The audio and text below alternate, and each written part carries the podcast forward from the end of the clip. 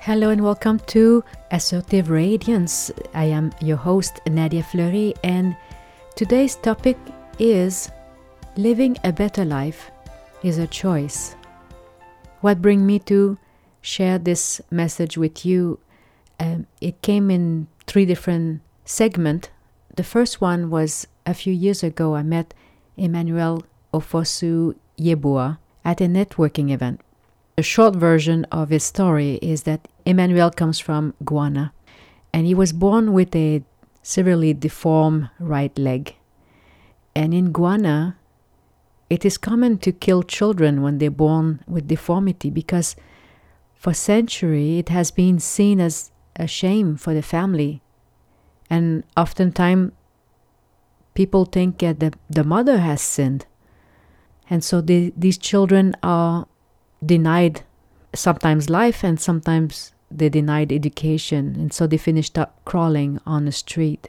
Against all odds, Emmanuel's mom took a bold stance and she refused to have him killed. And in doing so, her husband left her by herself to raise her handicapped son. This is a something that we don't really see so much in America or in North America as we tend to we have association that will protect the handicapped. And sometimes I'm saying this because sometimes we take this for granted. I mean, it's a good thing that we take care of the handicapped people in North America. My point is that we assume that we do that all over the world, and it's not always the case. And when I met Emmanuel, it was such a reminder for me to that um, for some people they don't have it easy. So going back to his story, uh, real brief is that in his 20s, he was dreaming of getting a bike and he asked many companies in his country if he could uh, get some money to get a, a bike. Everybody refused to give him anything because they did not believe that it's worth investing in him. However, through a doctor, he got hold of a California based athlete foundation and he was given a new mountain bike, biking gears, and a thousand dollar. Well, when Emmanuel got all that, he rode with one leg 400 miles across Guyana to bring attention and change the negative perception of the disabled in that country. He later came back to California. He was in a competition, and while he was in California, someone has suggested for him that he would be a good candidate to receive a prosthetic leg. And so he went through the surgery and everything. So you see, he left his country crawling, and when he came back, he was walking. And that had such a miracle, such power for the others in his uh, country. So, in some ways, Emmanuel really took the guts to stand for what he believed, and he chose really to be bold. This is a man who had nothing, but gave everything, and in the process, not only did he change his own destiny, he changed the destiny of his nation. And now Emmanuel's mission is to build a school for children with special needs. With proper education, many disabled people will be able to take care of themselves instead of living on the street and being treated as second class. One of the things that Emmanuel said during his speech that stayed with me is that he said, As long as a person has a head, there is something this person can do. This thought stayed in me. And then later on, when I was reading Becoming Supernatural by Joe Dispenza, at one point he was explaining that the way to get into the fourth or the fifth dimension is through awareness. And you go through by meditation and you tap into your pineal gland and it's also known as the third eye. He explained in the book more in detail than what I'm going to explain here. To get there into your awareness is that you have to leave your body. This is a place where your senses has no place to be. When I read that and eventually meditate on this, it dawned on me why the universe has created people which to us we see as having an handicap of some kind. Like, I always wondered, why is this happening? what's behind it? I'm putting these things together right now because I'm realizing that as long as you have a head, you can do something. And this is going into the direction of that meditation, that being able to to shift uh, the energy of this planet, and to further that thought about what Joe Dispenza was saying and what I experienced back in July. When I went to that networking event on Friday, in the food area, I noticed a lady was working there, but I could see that there was something different about her. Of course, I did not want to stare at, at her, and I let it be. But I was triggered. I was wondering, like, what is her story? What's going on? And later, during the presentation, um, one lady got us to do some networking event, and it was a very deep one. And she said, "Find a partner that you don't know and then, of course, once you find a partner, then she tells you what she, you you're going to do. And I, I know that when I go to these things, especially this kind of meeting where I know that people are more aware, so people are more open to the hugging. It's not as um, so business formal as other networking event. So when this lady said, "Okay, find someone," I got up and then I thought, you know what?